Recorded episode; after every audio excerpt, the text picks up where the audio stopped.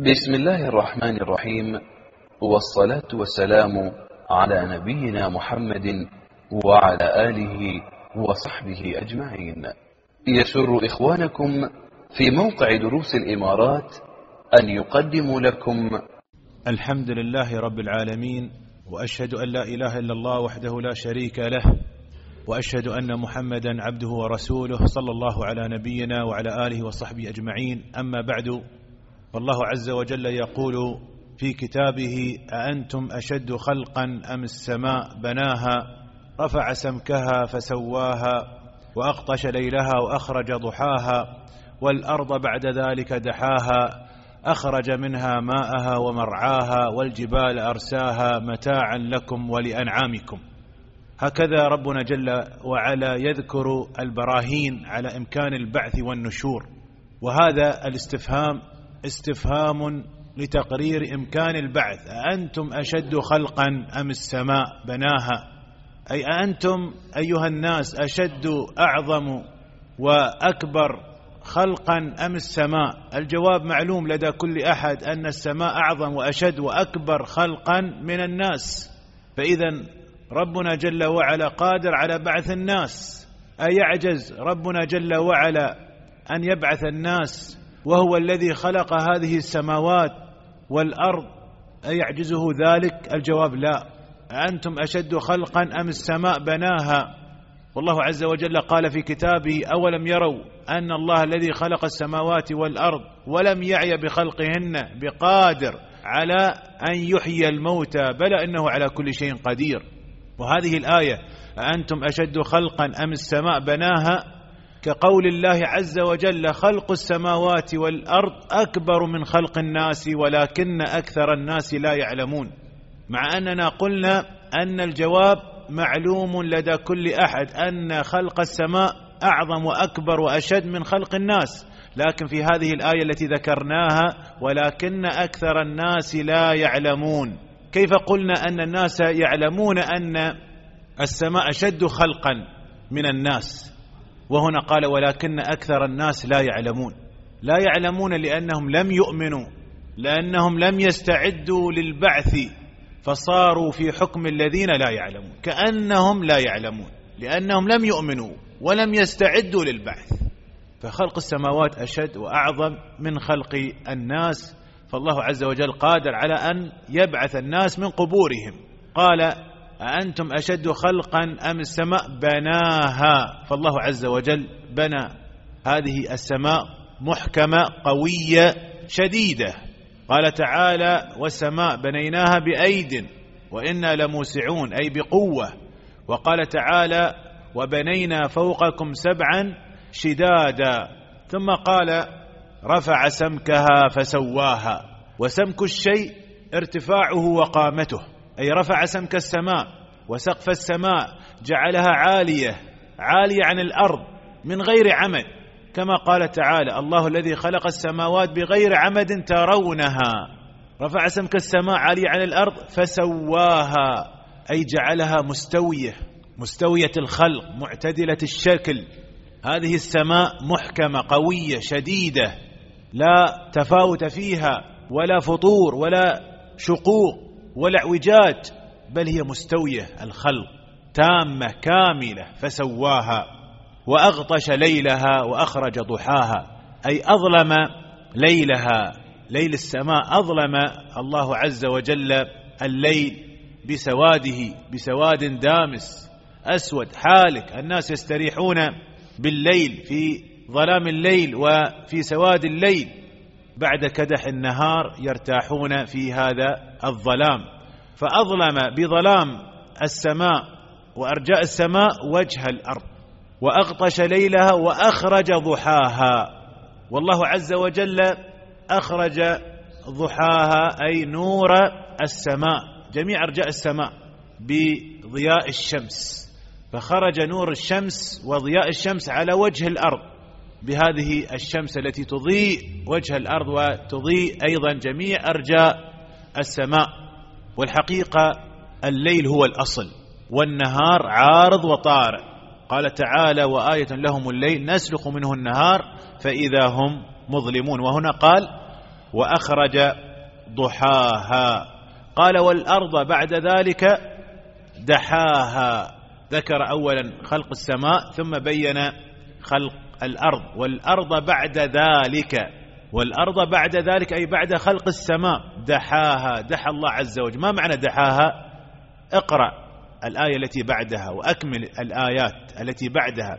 أخرج منها ماءها ومرعاها والجبال أرساها. هذا معنى دحاها أي أودع فيها منافعها أي بسطها.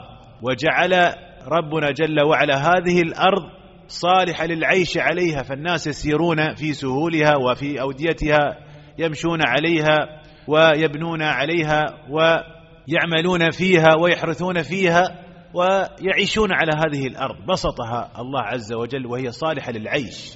دحاها أودع فيها منافعها. أخرج منها ماءها ومرعاها والجبال أرساها. قد يقول قال والأرض بعد ذلك دحاها. هل المعنى أن الأرض خلقها الله بعد خلق السماء؟ الجواب لا. فخلق الأرض قبل خلق السماء. انتبه خلق الأرض قبل خلق السماء. قال تعالى هو الذي خلق لكم ما في الأرض جميعا ثم استوى إلى السماء فسواهن سبع سماوات. فالله عز وجل خلق الأرض في يومين وخلق السماوات في يومين وقدر فيها أقواتها في أربعة أيام أي مع خلق الأرض. والمجموع ستة أيام. قال تعالى قل أئنكم لتكفرون بالذي خلق الأرض في يومين وتجعلون له أندادا. ذلك رب العالمين. وجعل فيها رواسي من فوقها وبارك فيها وقدر فيها أقواتها في أربعة أيام سواء للسائلين. ثم استوى إلى السماء وهي دخان.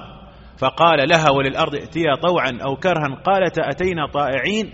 فقضاهن سبع سماوات في يومين وأوحى في كل سماء أمرها والجبال أرساها أخرج منها ماءها أي فجر من الأرض عيونا وفجر فيها الأنهار ماءها ومرعاها أي أنبت النبات من الأرض. فالناس يأكلون من نبات الأرض ويشربون من ماء الأرض. قال والجبال أرساها حتى لا تضطرب الأرض فثبت الأرض بهذه الجبال الشامخة حتى لا تضطرب بنا ولا تتحرك فنعيش عليها نمشي فيها ونسير فيها ونبني عليها ونحرث فيها. قال متاعا لكم ولأنعامكم. أنتم لما تعيشون على هذه الأرض التي لا تضطرب بكم وتشربون من مائها وتأكلون من نباتها هذا متاع لنا ولأنعامنا لدوابنا. فينبغي أن نحمد الله عز وجل على هذه النعم. ثم ذكر الله عز وجل القيامة لأنك ستبعث وتحاسب على هذه النعم. فقال فإذا جاءت الطامة الكبرى يوم يتذكر الإنسان ما سعى وبرزت الجحيم لمن يرى فأما من طغى وآثر الحياة الدنيا فإن الجحيم هي المأوى. وأما من خاف مقام ربه ونهى النفس عن الهوى فإن الجنة هي المأوى. قال فإذا جاءت الطامة أي الساعة والقيامة وسميت بالطامة لأنها تطم سائر الطامات فهي الطامة الكبرى الداهية الطامة يعني الداهية فهي تغطي كل الدواهي وأعظم الدواهي داهية القيامة والساعة أدهى وأمر كما قال الله عز وجل فإذا جاءت الطامة الكبرى يوم يتذكر الإنسان ما سعى. في هذا اليوم في يوم القيامة يتذكر الإنسان ما سعى في الأرض من أقوال وأعمال. يجد أن كتابه مفتوحا أمامه يقال له اقرأ كتابك. كفى بنفسك اليوم عليك حسيبا. فالإنسان إذا وجد في صحيفته وفي كتابه خيرا فليحمد الله.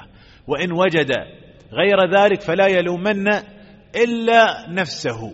وهكذا يوم يتذكر الإنسان وأن له الذكر. يقول يا ليتني قدمت لحياتي. يتمنى أنه لو ركع ركعة. يتمنى أنه لما يرى السيئات أنه لو سبح الله عز وجل تسبيحه. لو كبر الله عز وجل تكبيره.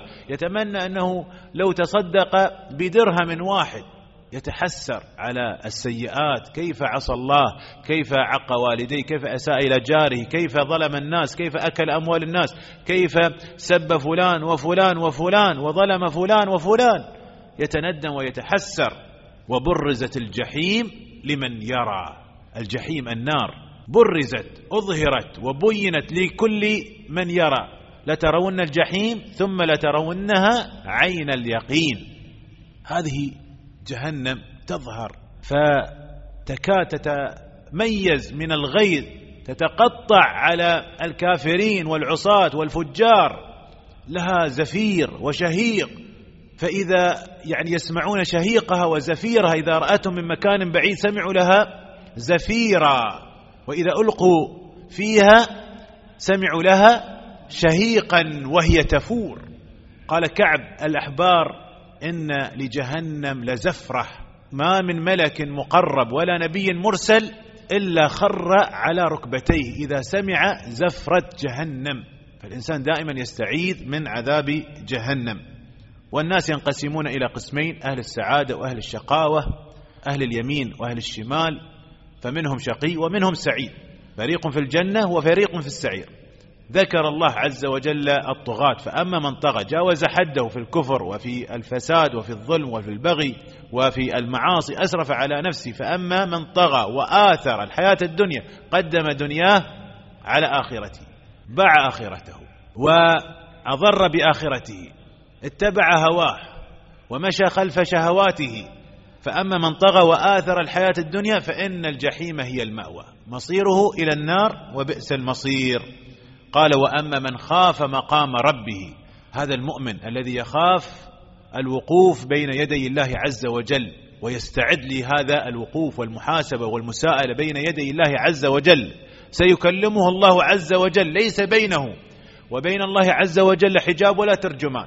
سيقف بين يدي الله عز وجل يحاسبه على كل صغيرة وكبيرة ويقول له أتعرف ذنب كذا أتعرف ذنب كذا؟ يقول إي ربي إي ربي حتى إذا رأى أنه قد هلك يقول الله عز وجل قد سترتها عليك في الدنيا وأنا أغفرها لك اليوم. فينظر لما يقف بين يدي الله عز وجل ليس بينه وبين الله عز وجل حجاب ولا ترجمان ينظر أيمن منه فلا يرى إلا ما قدم وينظر أشأم منه ولا يرى إلا ما قدم وينظر تلقاء وجهه فلا يرى إلا النار. ولهذا قال عليه الصلاة والسلام فاتقوا النار ولو بشق تمرة. وأما من خاف مقام ربه ونهى النفس عن الهوى.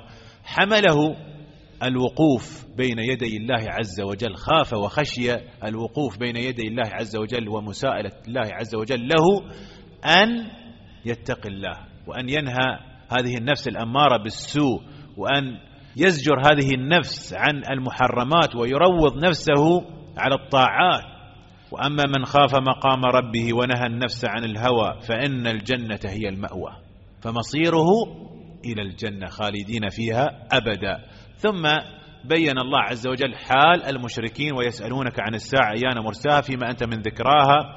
إلى ربك منتهاها إنما أنت منذر من يخشاها كأنهم يوم يرونها لم يلبثوا إلا عشية أو ضحى. يسألونك أي يسألونك الناس المشركين سؤال استهزاء وسخرية وإنكار عن الساعة أيان متى؟ مرساها متى؟ وقوعها ووصولها. تقول رست السفينة أي وصلت السفينة. أيان مرساها متى؟ وقوعها ومتى وصولها؟ ماذا قال الله؟ فيما أنت من ذكراها. أي لا يمكن أن تذكر لهم متى الساعة. إلى ربك منتهى لأن علم الساعة إلى الله عز وجل.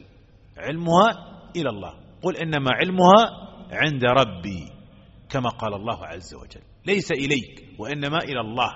ولهذا وظيفة النبي صلى الله عليه وسلم أن ينذر الناس. قال إنما أنت منذر من يخشاها. إذا النبي عليه الصلاة والسلام لا يعلم متى الساعة. والله عز وجل اختص علم الساعة لنفسه. إن الله عنده علم الساعة. وإنما على النبي عليه الصلاة والسلام أن ينذر الناس. إنما أنت منذر. وظيفتك أن تنذر الناس. ومن ينتفع بالذكرى والإنذار؟ من يخشى الساعة. إنما أنت منذر من يخشاها. الذي ينتفع بهذا الإنذار من يخشى الساعة. كأنهم يوم يرونها يوم يرون النار. كأنهم يوم يرونها أي يوم القيامة يوم يرون النار. لم يلبثوا أي في الدنيا إلا عشية ما بين العصر إلى المغرب أو ضحاها ما بين ارتفاع الشمس في الصباح إلى قبيل الظهر. هذا هو المقدار الذي بقيت فيه في الدنيا.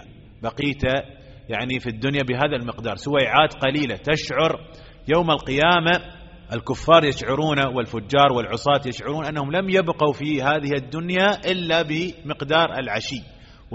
وبمقدار الضحى فقط. ولهذا قال الله عز وجل ويوم تقوم الساعة يقسم المجرمون ما لبثوا غير ساعة. هكذا. قال كم لبثتم في الأرض عدد السنين؟ قالوا لبثنا يوما أو بعض يوم فاسأل العادين. قال إن لبثتم إلا قليلا لو أنكم كنتم تعلمون. إذا هذه الدنيا تمر كلحظات على الإنسان. والنبي عليه الصلاة والسلام قال ما لي وللدنيا ما أنا في الدنيا إلا كراكب استظل تحت شجرة ثم راح وتركها. نسأل الله عز وجل أن ينفعنا بالقرآن العظيم. بارك الله فيكم وصلى الله على نبينا وعلى آله وصحبه أجمعين.